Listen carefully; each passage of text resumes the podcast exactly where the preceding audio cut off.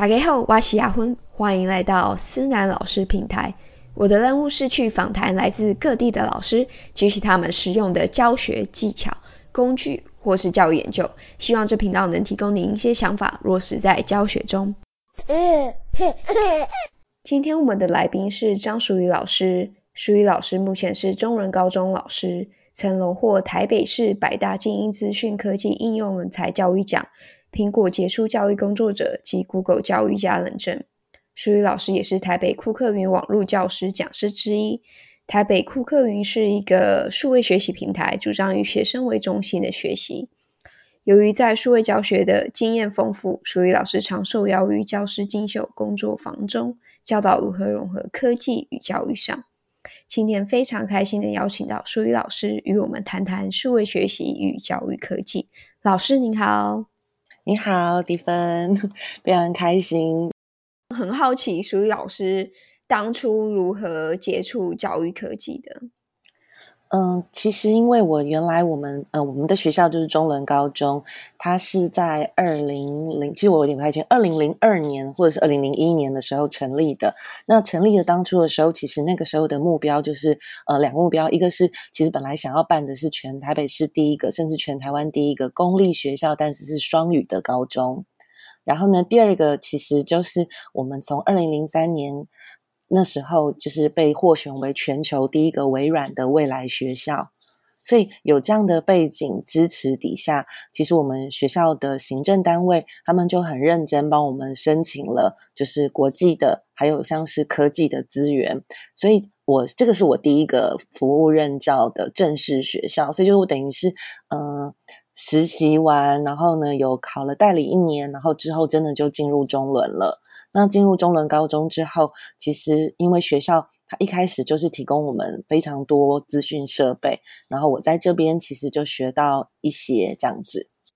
了解。那老师在您使用这么多教育科技当中，你觉得你最现目前最常使用的工具有哪一些？然后为什么觉得他们很实用？我自己其实嗯。这个觉得很实用的原因，是因为我是任教的科目是地理科。那我自己本身呢，并不是一个很会画图的人，就是从小的天分上，真的就没有很会画画。然后就是要经过苦练，然后才能够考上地理老师。所以在这个过程当中，你会发现，跟有天分的人比起来的话，或者是说，有可能他从小是有培养的。如果如果没有没有时间，或者是说。呃，他他要进步到比较到人家有天分那样程度，毕竟是有限制的，它是有一个天花板的存在。但是透过教育科技，可以让一个没有天分的人，他可以利用比较有效率的工具，然后做呃补足自己弱的，但是可以加强自己比较强的部分。那这个也是我自己在读教育，因为我自己是教育研究所毕业的，我就会觉得。呃，我很认同多元智能这件事情，然后教育科技可以达到，就是你给他很多教育科技，然后你可以达到一些平等的机会。那我自己目前使用的话，最多都是 iPad，然后搭配 Google 的云端的一些软体来做服务，这样子。了解。那呃，因为老师你刚刚提到多元智能，我想问一下，可以？跟我们听众解释一下多元智能这一个名词在教育是什么意思吗？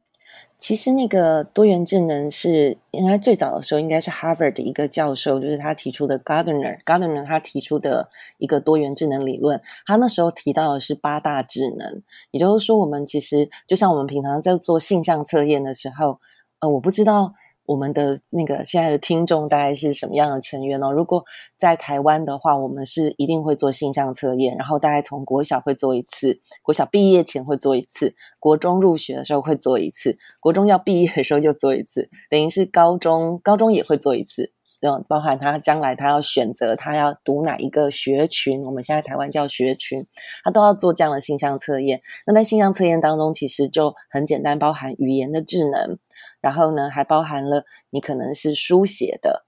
然后也包含了有可能你是空间的，然后也有可能你今天是音乐的。也就是说，其实有很多种方向大家的能力，它应该是不是只有传统上面学科去评估的，要考试的学科，它其实有很多东西，其实是每个人，包含像你可能运动的这些，都是含在内的。所以，呃，我自己深深认同，每个人可能都有不同的呃天分，但这个天分你要怎么样搭配到不同的学科做学习，那个就是我一直在努力的。尤其像地理科，很多学生他就会觉得觉得很难，因为我们这个科目它是需要社会跟自然两个都好，他才能够学得好的科目。老师，你觉得可以？你觉得科技可以如何帮助多元智能的发展？举例来讲啊，以我自己来讲，我是地理科嘛，那地理科的时候，其实我就会。呃，按照不同的单元，然后呢，设计不一样的作业。这个作业包含有些学生他其实是比较呃愿意上台发表，然后喜欢让大家看到他自己的。那这样的话，他可以做的就是影片作业。那这影片作业当中，它包含了有些学生他其实是有对音乐比较有多兴趣。那我们可能就会鼓励他们说：“你做这个作业，但是也许他。”作业的东西内内涵本身是枯燥的，但你可以加入一些音乐的元素或是艺术的元素，让他感觉是比较有趣的。那学生就会觉得，哎，我我可以去发挥，在整个组员当中，我不再是那种只是因为我地理成绩不好，因为常常有时候你这个科目地理不好，其实连带着在台湾的。制度底下，他可能其他科目也不是非常的好，可是他可以在这门科目当中获得肯定。再来第二个就是，嗯，有一些像现在也越来越多，因为少子化的关系，其实我们越来越多的学生他不不会讳言自己本身是特殊教育的学生。那这些特殊教育的孩子，包含像雅斯伯格啦，或者是他可能是有一些。呃，混合性的一些障碍的一些学生，那我就会透过一方面是辅导室的资料，另外一方面，其实我就会针对这样的孩子，然后尽量不要着墨的去设计可能可以帮助他们的一些作业，然后透过分组合作的方式，那这样子的话，教育科技包含有可能一开始的时候他们的学习的资源，我可以搭配现在就已经很容易取得的，像一些呃免费的 IR 啦，呃 AR 或者是 VR。这些，然后混合性的先丢给他们，然后再让同学去进行简单的创作，这样子。刚刚你有提到 iPad，那有什么软体你自己在课堂上有使用？然后或许可以举个一两个例子，让观众可以了解融合的感觉是怎样。嗯。以简单来讲，刚刚讲的那个同，我们有同步跟非同步。那在上课当中啊，其实地理第一个一定是会先做空间定位定位。单单就地图的软体，在 iPad 上能够找到 App 就非常非常的多。所以呢，大概像是 Google Map 一定有。那像 Google Map 的话，还结合了可能可以再搭配延伸的是 Google 的 Street View，就是所谓的街景。还有呢，就是 Google Earth，就是所谓的立体性的一些。呃，地图这个是我们会使用的。再来呢，如果还有的话，包含学生有时候会觉得，我们虽然说不不鼓励学生记忆，可是他还是要得对世界的各个重要国家或是重要地名、重要地形，他的认知位置。所以呢，我也找了一些 App，让他们可以在呃 iPad 上面，然后就可以就是去学习。学习完之后，像呃最早的时候，其实我是在。应该是二零零八年的时候，然后我就找到一个叫做 Your World。那 Your World 它是一个立体性的一个拼图，那可以把全世界各个国家按照轮廓拼上去。那刚刚有提到中伦其实是一个双语高中定位的一个学校，虽然后来我们学校因为考量，因为我们有国中部，因为学区里面的家长的。呃，压力的关系，后来这个双语政策就是喊停。可是当初我进来的时候，就是一直觉得台湾，呃，他必须要很很能够让学生早一点就培育他们可以走出去的那个能力，所以我还是选择了这个完全全英文的 Your World 的这个 App。那学生他在他在学习这个过程当中，他就不是单纯只是学中文的地名，他其实包含他也要去认同。英文的地名，它才能够找到实际的位置。那因为它又是一个三 D 立体的，所以也可以认知。因为我们通常看到的地图它是平面的，平面却是扭曲实际上的面积啦，或是实际上的位置。可是透过立体的地图，学生他可以慢慢去建构真正的一个空间的架构概念，这是一个。再来呢，我可能也可以搭配像。呃大家其他科目也可以使用的，像是 Quizlet。那 Quizlet 的话，它其实本来是嗯有一些学语言的，它可以拿去背单字，可是，在地理上面，因为它有图表功能，所以我就可以搭配图表功能，让学生他也可以就是透过分组学习，因为它有一个功能叫 Quizlet Live，那他们就可以分组。然后去进行，再来呢？我的学生其实最喜欢的是卡户。卡户的话呢，是孩子们其实非常喜欢卡户这个活动，因为他们可以有竞争性。其实透过这几年科技的学习，我发现 App 有很多，但是你要尽量能够让他们有主控性，就是学生他有抢答，然后能够有彼此有个个人性的竞争，也有分组性的竞争，是可以让那个。学习的乐趣跟热忱，就是可以多在呃 boost，就在燃烧一下下这样子。哦，了解。那我很好奇，Chrisley 老师，你是说就是在课堂上，你就会事先就是准备好一些题目，然后让他们当场去回答吗？对，有些是因为我我买了 Quizlet Live 的 Quizlet，因为它如果你要有图表功能的话，必须要有付费版。那呃，如果现在的听众有是英文老师的话，您是最幸福的，因为英文是不用的。英文科他们背单字，如果你单纯或是国文科，你只是要词语跟词语跟那个定义两个去做配对的科目，你们不要用到图表的话，基本上这个都是免费的。那所以免费的时候就可以，他用随机抽组的方，随机抽选的方式，这也可以避免掉有些孩子他在分组的时候。呃，会觉得我我哪一个学生哪一个同学，我不想跟他在一起。可是因为其实只是一个玩游戏，我们就可以透过好几次不同的分组，他会随机抽选到不同的组员。那刚刚迪芬问到说，我要不要先准备？这个也要顺便分享。其实有有一些，如果你今天想要测验学生的东西是这个科目。普遍本来就会测验的，可以试着搜寻，因为我自己对语言很有兴趣，所以我可能就会搜寻英文版的、日文版的，甚至会一点点，就是你可能看到其他语言，像西班牙文，我会点进去看几个，然后搞不好可以从那边得到不同的灵感。那他如果老师都有开放让你可以 download 或者是呃复制，它叫就是。那个叫 duplicate 是不是？就是你可以复制，那复制了之后，其实你就可以，因为如果是付费版的用户，他可以再做一些改编。所以对我来讲，备课就会很轻松，因为其实网络是一个共享 open data 的 source 非常的多。了解。那老师，你刚才提到这么多的软体还有硬体你在使用，想问你平常是怎么去找适合你在你教学上的科技？其实原来我从二零零八年然后开始使用 iPad 教学，然后后来其实就一直本来的本来的想法都一直在 App 上面打转。原因是因为，呃，在二零零八年那个时候，其实台湾的应该是说零六或者是零七的时候，那时候 Facebook 很盛行。那就像现在孩子们很喜欢 Instagram，或者是再小一点的孩子，他们喜欢抖音样的状况，就是他花很多时间其实是在社交媒体上面。然后还有就是网页，网页他可能打开之后，老师交代一个作业，他不小心就点，突然就会，呃，因为他会关心他社交媒体，或者是他正在玩手游的一些东西，他就打开了，打开之后就一直出去。那时候我就觉得 iPad 有一个好处是，如果老师他可以先找到一个 App，那有点像是，嗯。是不是叫做 immersive 啊？底分就是沉浸式，就是我可能可以给他一个教材，他是先锁在这个 app。那当然，老师要给他的分量，要是能够比学生他现有的程度再多难一点点，因为这样他就，因为他要在时间内完成老师交代的事情。然后还有，因为亚洲的学生毕竟还是比较分数导向的，虽然我的成小就是这些平时东西非常非常多，可你会发现，因为有比赛，然后还有就是。有加入加分，其实我都很少扣他们分，都是加分。然后学生就会很认真的想要得到得到比赛的前三名，因为我只有前三名才加分，所以因此他不会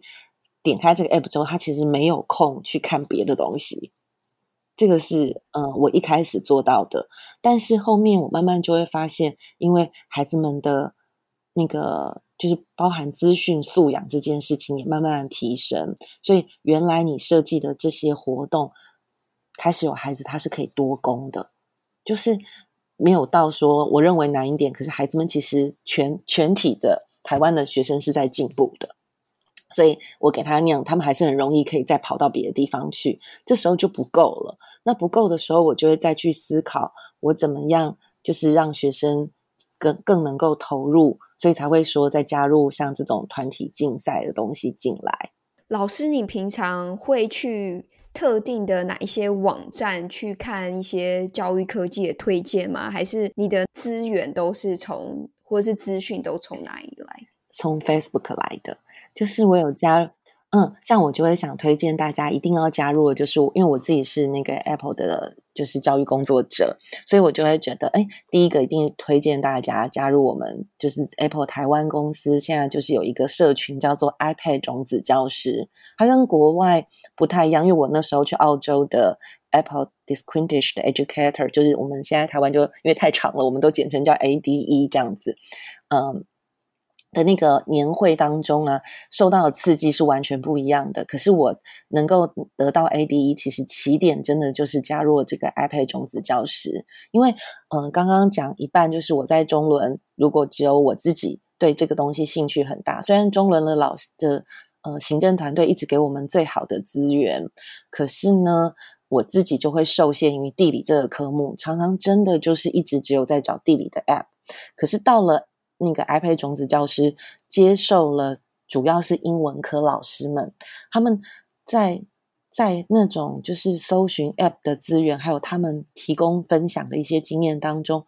就是突然之间让我打开了另外一扇门。那这个另外一扇门呢，其实真的很晚哦。你看，我从二零零八年我们全校开始使用 iPad，然后呢，大概是到了一直要到呃二零。哎，不对，二零应该是二零一几年啦，所以就是大概就是到了二零一八年，我才加入 iPad 种子教师。然后加入这个种子教师之后，其实英文的老师们他们已经在这个教师团队已经很多年了。我才发现说，哎，原来还有这么多软体是可以使用的。那可以使用的时候，像刚刚讲的卡户啦或 Quizlet，这个就是感谢在 iPad 种子教师那边学到的。那学到之后，我就从别科那里得到启发，嗯，大概就是从别科那边得到启发，然后再来后面加入 ADE。那也因为，嗯，我是在二零一九年得到 ADE 这个这个呃 title 或是做这个 honor 的。那得到这个之后，又从那边又认识了国外的，就是包含全球的各个 ADE。呃，所以就整个增强，真的，我觉得这两年是让我自己突然之间 empower，或者是更多，很多时候还加上了，嗯，自己进步很多的一个来源，这样子。好，我会呃确定老师你刚才提到的社团啊，在我们的 show 那种，就是大家可以去，我们听众可以去加入这样子，有一个。呃，好奇点是说，因为现在中人高中的学生很多都用 iPad 上课嘛，那老师如何避免学生在 iPad 与课堂之间转换的分心问题？我自己哦，那那如果要加加社群的话，还要再顺便提，就是我其实也同时在。呃，二零二零年的时候加入，所以还要想推荐大家的是 Google 的社群。就我们有一个一样叫做呃，因为它叫 Google Certified Educator 嘛，所以其实就是请大家直接搜寻 GCE，然后 Taipei。所以其实应该这两个关键字可以找到 Google 的另外一个社群，可以一定要推荐大家加入这两个社群。然后您刚刚提到说，呃，如何？担心学生要分心，之前是用 App 让学生就比较是游戏式的学习。那到了现在的话，我就比较多包含像一零八新课纲，我们台湾现在最新的一个课纲，它其实是课程时数大量的衰减，呃，删减。例如说，原来的地理，我本来一个礼拜是有两节课的，可是像我可能现在可能一个礼拜就只有一节课了。那就或者是说，甚至从三节课变两节课，这是各个学校他们自己去搭配。那以我来讲的话，只剩下一节课，跟我原来只有两节课，时数差很多，但是内容却是没有减少的。所以内容没有减少的状况底下，你必须要让学生他不是，呃，我我不太台湾的学生，我不太能够让他们说你回家做。我一直以来我都会认，觉得地理比较担任的工作是属于那一种前导或者是最后做整合的，因为这个门科目其实原来预设就是让学生做一个决策者。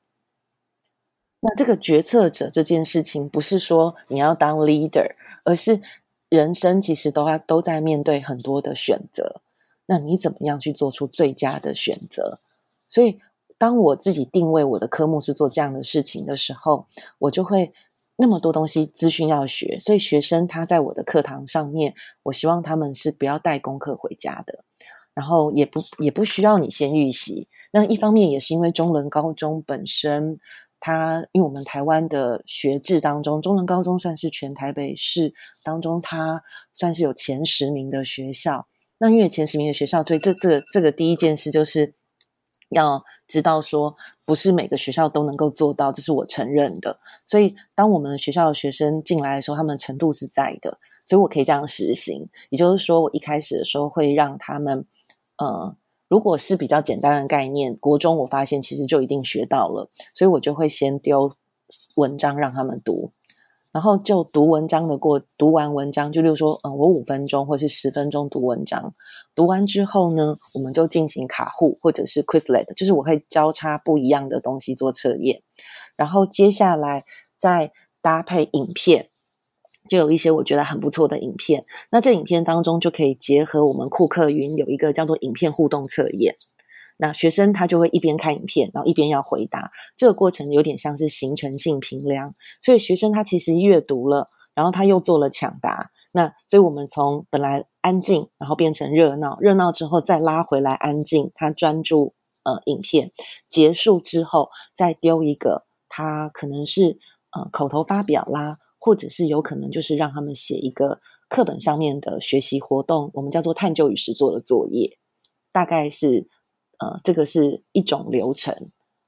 那第二种流程呢，就是使用像是呃，我们有是学校有购买的，学校有购买的东西叫 Nearpad，或者是呃用 Google Slide。Google Slide 里面它结合了非常多互动工具，就是说老师一般你在使用原来我们叫 PowerPoint，可是我们现在可以加上像 Peer Deck，或者是像是呃叫做 Slido，不知道迪芬有。用过这些工具吗？我好像没有，我有听过 Pair Deck，但但是那个 Slido 我好像没有听过。哎，其实如果嗯，对对，就是老呃老师们或者是现在在就是现在在听的听众们，你们可以直接选择 Google，然后选择它的那个叫做呃，在打开 Google 简报，然后选择 Add On，就是。扩充城市当中，其实可以一个个，其实都从那个星星数，就是说下载数最多的。我的方式就是这样，直接去找那个下载数最多的，去了解他在做那些东西在干嘛，然后看看是不是符合我的需要。我是这样找到，除了除了呃在社社群里面找到之外，另外我就是从那边去找到这些工具的。所以包含有可能呃一个新的东西，我不确定学生。他们是不是每个？因为毕竟还是有程度的差异，所以我还是想要知道说，哎，你们对这个议题、这个名词、这个 keyword，大家到底懂不懂？那如果懂不懂的时候，我就可以先用一些 add on，就是文字云当中知道，哎，学生到底有哪些是他们对这个概念他知道的，包含一个国家他到底知道哪些？我认识日本，那你那那到底有哪些东西他们放出来？那如果这是文字云，那这种东西它是没有没有记名的，也就是说，它没有名字的时候，这个这个的玩会比我会比较在一开始认识他们的时候先玩一次。那可是我第一次玩就发现，嗯，学生们其实他们还没有办法，就是所谓的没办法，是他们在关键字当中 key in 一些不雅的。不适合在课堂当中出现的时候，那我就会知道这个班他可能还不能够进入这个这样子的不记名的东西，他可能就得要有记名，就是要实名认证这样子。然后呢，呃，像 Nearpad 就是我很推荐大家使用的，因为它就是加上地理，因为我们学校它有让我们有付费的东西，所以我们是属于高等级的。那高等级的话，地理来讲，我们就有一个叫做结合，就是七百二十度的。就是那个环境。我们就可以，例如说，我今天教尼罗河，我就可以带着大家到尼罗河那边去看那边的状况，所以有点像是它叫做 virtual 的一个 field trip，就是呃校外教学。了解。那老师，你刚才讲的蛮多，都算是呃以英语为基础的软体，然后如果。高高中生感觉大部分有一定的英文基础，应该都接受度都蛮高。那如果今天有一个，比如说小学老师想要用科技结合教育的话，你会推荐哪一些？然后你觉得是非常好上手，也让小学生其实英文基础没有那么好的话，也可以很容易就是融入。嗯，虽然说我刚刚用的是英文的名称啊，可是基本上那些东西大部分都是支援全中文的了，因为毕竟现在华人这么的多，所以嗯，老师们的第一个，嗯，我觉得迪芬问了一个非常赞的问题，就是为什么我这么久在弄地理，然后常常大家都会很害怕，因为我自己对英文没有很大的问题，可是。其他老师会觉得天哪，那不都英文吗？可是我第一次使用有一个网页，那个网页啊叫做现在叫什么？因为我现在找了别的东西，就是呃，Menti，它叫做 Menti，M E N T I。叫 Mentimeter 这个网页，它是一个免费，然后你可以做三题。像刚刚我讲的，我要做这个 Word Cloud，就是文字云这件事情。那我第一次用中文的时候，非常多英文老师一阵惊讶，还有很多人就觉得啊，我不知道它可以用中文诶。这也就是其实我觉得要跟大家澄清一个概念，就是虽然我刚刚讲了一堆英文，但是您只要点进去，呃，一翻上面，大家只要找到一个地球，你给它点上去，或者是它可以选择语言，包含。很多国外的网站，它都有支援，呃，正体中文、繁体中文、简体中文。然后您只要一些基本的，就你可能可以看，甚至我自己有找过那个法文的网站，它虽然是法文网站，可是你也可以找得到英文诶，所以。所以，呃，或者是讲到中文，就是你可能要切几次。还有像有点像 YouTube，大家可能就比较了解。就 YouTube 它可能可以翻译，对不对？可是你选字幕的时候，一开始都只有英文啊，那你是不是要再选一个翻译？它就你要经过两步骤，它就还是可以有中文跑出来。所以小学老师是可以的。嗯，对，感谢淑于老师的分享，我相信这一定可以厘清很多的迷思。那我想要。呃，问另外一个问题，我很好奇的是，老师，你刚刚有提到特殊孩子，呃，那我想要更深入的去呃问，是说，老师，你可以给听众更多的一些资讯，是你是如何用科技教育去帮助这些特殊孩子？嗯，因为特殊教育。我刚刚有提到我自己本身是学教育的，所以，嗯，特殊教育的孩子现在其实种类非常非常的多，然后包含我们我们可以先从外表看得出来的，就是所谓的生障啊，例如说呢，我接我曾经教过的个案有是那个他完全关节，或者是他其实是得要用，嗯，他是得要用声控的，呃，就是严重到他得用声控，然后他嗯也。也很感谢台湾的政府，就是可以申请到。当然，爸爸妈妈经过很长的努力，他可以申请到有多多一个，就是社社群的，等于是社会，等于是叫什么社服单位所配，就是帮忙呃支援的人，大人在旁边。可是呢，大多数学习他还是得要，并不是大人帮他完成作业，他他还是很坚持他自己完成的作业。所以这个时候呢，如果我发现这个孩子他是只能够语音，甚至他其实是得需要讲几个关键字，剩下要就是旁边的成人辅助帮忙的时候，我可能给他的作业量就是得要再少一点。再来就是他可以给我，例如说我们现在其实他可以变成是口说，或者是他用画画的，就他可以，因为现在有一些东西可以辅助他简单做画画，然后他可以画画，那。呃，甚至像我刚刚讲的，为什么我们觉得在中文字上面，事实上对于生长者比较不利？因为我们知道中文的笔画多，然后他在语音辨识上之前也没有这么厉害，可是现在呢，不管是 Apple、Google 或是微软，他们的语音，他们支援的语音辨识都非常的厉害。所以如果它只能发声，那它就是语音辨识。那可是因为我有一个学生，他是他是更严重，他是连呃呃语音辨识大概也没办法，所以他是用轨迹球。对他可能就要用轨迹球去做一个文章，可是我还是可以感受到，第一，当然我们我们在我们学校端在开所谓的个案讨论会议，就是 IEP 的时候，我们就会跟针对不同的孩子给他的标准会不太一样，就他的呃 qualify 的标准其实是不太一样的。然后呢，第二件事情就是，我也不不希望他一方面，第一种就是我不希望他自己感受到。嗯，难过，或是有些孩子他其实自尊心他是高自尊的，他不想要别人觉得我是因为比较简单，所以我才能够拿到这个分数。就像我们有一些身份，他是可以加分，然后才进入中伦高中的，所以孩子们都不喜欢被贴标签，当然我们大人也不喜欢，所以我就会比较呃，从别的方式给他一些肯定，就他一些专长，例如说，有可能这个孩子他他喜欢的东西，像。嗯，刚刚提到我的，我们就不要针对某些，就是有一些个案，他可能特别会音乐，因为他他可能用肢体，他不用文字，他可以特别会音乐。那么我就会告诉学生说，这个孩子当初进入中文之前，他有哪些音乐的表现？其实孩子们会觉得，因为他们都在忙于课业，他可能就没有时间做音乐。可是发现，哎，我这个同学他竟然是音乐很厉害的，你就会发现，呃，这些有。有特殊状况的孩子，他们会觉得他们有在这个领域获得肯定。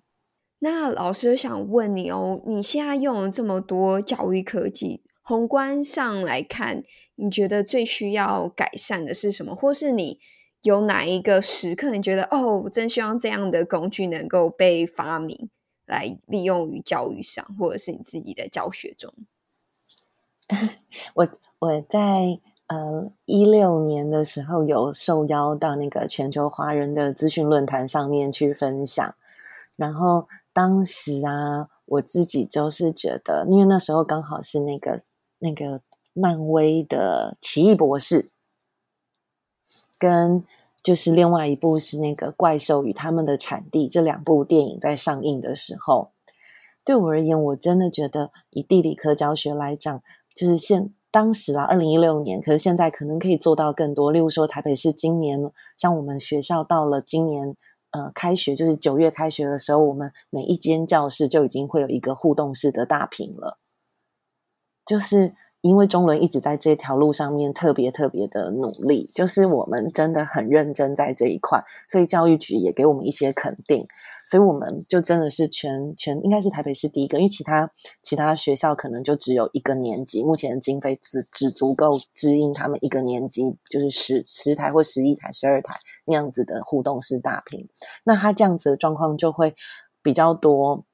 不是之前的一人一平板而已，还加上了我可能有一些工具，如果真的可以做到，就是呃帮老师，例如说我可能我想要 VR。可是我自己没有办法完成 VR 或是 AR，我会希望的东西是呃不反而不是科技是人呢，因为我们现在也都在学 AI 了。可是我会觉得主要是经费的问题嘛，像像我们是因为呃很感谢台北市政府教育局愿意给我们这样的资源，可是有一些外县市他们不见得有这样的经费，所以。呃，科技有了，其实更难的一一个状况是，能不能够给偏乡他们的学生，其实更需要有没有这种东西，反而是胜于科技。我我现在能够想到，觉得比较需要的，嗯，或是减低就是 iPad 的 cost，让大大家都这这个这个在地理，我们就是产品生命周期啦。哦，举一个另外一个例子，就是我现在因为也因为真的就是呃。在加入 ADE 之后，然后又有这个 GCE 的认证，然后后面就被选上是台北市智慧教育辅导小组的成员。那因为有这样的机会，我又因又拉又拉到一个，就是加上了国发会，就是我们外交部。所以我现在有另外一个东西是是接触了我们的邦交国，所以更更能够体认到，就我在提我是 iPad，然后是什么 Mac 的时候，其实因为这个在我在 AD 的场合完全没问题，因为别国外对跟台湾比起的话，他们更 fancy，就是他们是可能是人人一台 MacBook，我们是人人一台 iPad。那有一些国家他们是已经可以达到一人一台 MacBook 了。那那那个那个那个比，就是一定往上面比，一定比不完。可是当我接触到那个外交部，我在跟老师们试训的时候，就马上收到我们那些邦交国的第一个反应，就是我们没有任何 iOS 的装置，我们一律都就 Android。所以这个时候，就我我有非常大的一个，就是我自己觉得非常的呃，非常的不好意思，就是我怎么又忘了我的初衷，就是的确啊，就是 cost 可以 down，可是即便我们现在台湾。呃，iPad 说他们的 cost 已经降到一万块可以买，或者九千块，因为够统一招标价已经可以降到九千块一台了。可是对于我们的邦交国的孩子们，他们可能也没有办法。所以我们现在外交部是送了，嗯，我们自己国产的 Pad 过去。所以这个这个可能是一个方式，就是可以透过呃我们自己像台湾，因为我们自己毕竟是台湾，台湾的产业可能可以。不见得要做到这么高规格，可是至少是堪用的，不要让人家觉得说我们送出去，可是却不堪用这样子。嗯，那老师，你平常最常推荐给其他老师的书籍或是数位媒体有哪一些吗？让他们就是更。得到一些不一样的启发或者是鼓励，这个些书籍不一定一定是要很非常跟教育有关，但是你觉得对你一些教学的理想或者是呃，是等等的有很大的帮助。嗯，不能说，我其实是从我觉得一定要先讲，就是我不是因为我自己都光是这个就花很多力气了，所以很多如果要我讲书的话，其实之前呃台湾有一些比较有名的作家的书，我就一定会买来看。所以像我们现在一零八课纲的话，当然就是原来立山高中，然后现在是军医，还有所谓荧光教育基金会的执行长，就是蓝伟莹老师的书，我是有买的。那他就是在谈素养这件事。再来就是叫做让思考变得可见，不知道老师们有没有听过叫做 Making Thinking Visible。然后这个有中文版的，那它也有英文版，然后也有电子书的部分。然后呃，我觉得像就是呃，现在比较多学生，我自己会觉得这么这么多年来讲的时候，除了老师自己的教学策略之外，其实。很多时候，我们我们会希望，因为我刚刚讲，我们现在的时数是变筛减的，可是按照知识量的成长，每一年的成长，以后不是只有等比级数的成长，可能会在更大大量，甚至指数型在成长。对，所以我们不可能教会学生所有现在世界上面有的知识。要教的能力真的是让他们会找资料，所以这个东西啊，我前面做过的功夫，一方面是参加很多的工作坊，另外一方面想要推荐老师们呢，就是现在有很多线上的课程，例如说我们常用的像 CISO 或者是 Nearpad，呃 Nearpad 不太一样，CISO，CISO 的课程我很推荐，因为它虽然是他们自己 App 的东西，但是如果你点进去看它的课程，你会发现它很。很有编序性，就是一个步骤一个步骤教你使用他们的软体，但它是英文的。那如果中文版的话呢？Apple Apple 他们有一个，它有一系列包含，你可以在 iBooks 上面就直接搜寻。像我想学 Keynote，你就打 Keynote。它有一个叫做“人人可创造”系列，这个是我觉得不是只有。不是只有你，我要用 iPad。其实你你在看这个东西当中啊，人人可创造系列，它给了很多呃，原来我自己比较少想到的一些活动式的参考，就创意式活动的参考。好，感谢老师这么多的分享。那我最后一个问题想问老师的是，对于一个新进老师，你会给他们什么样的建议？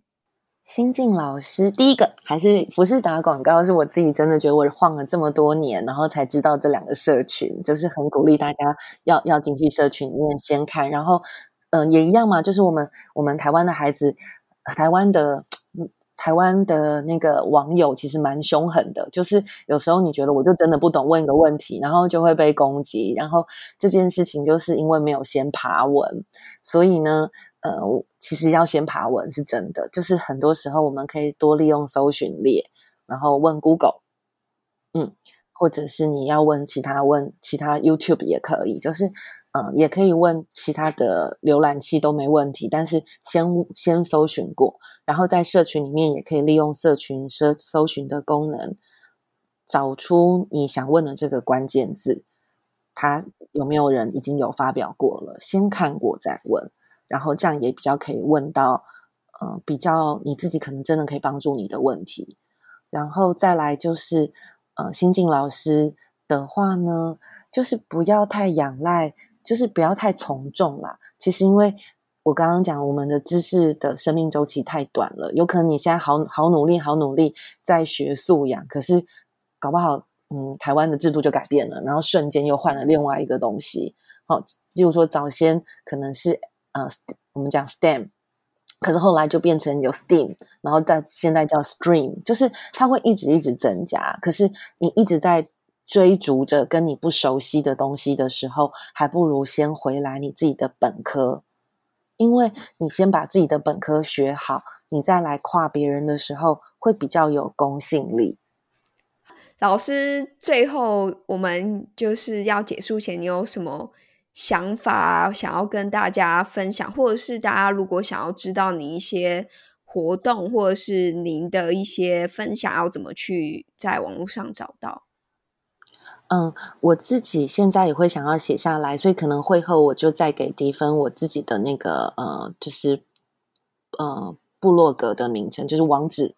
对我觉得那现在就是大家可以利用那个网址，还或者是其实就像跟迪芬一样，就是嗯，也可以加脸书的好友，然后呃，可以在上面有时候就有一些可以看的东西，这样子。感谢您的收听，我们会将本集提到的相关资讯发布在思南老师网站上，也欢迎到我们网站分享您在本集中最喜欢的点子。如果想要了解更多优秀教育人士的百宝袋，欢迎订阅思老师网站或是追踪脸书专业。我是阿文，感谢。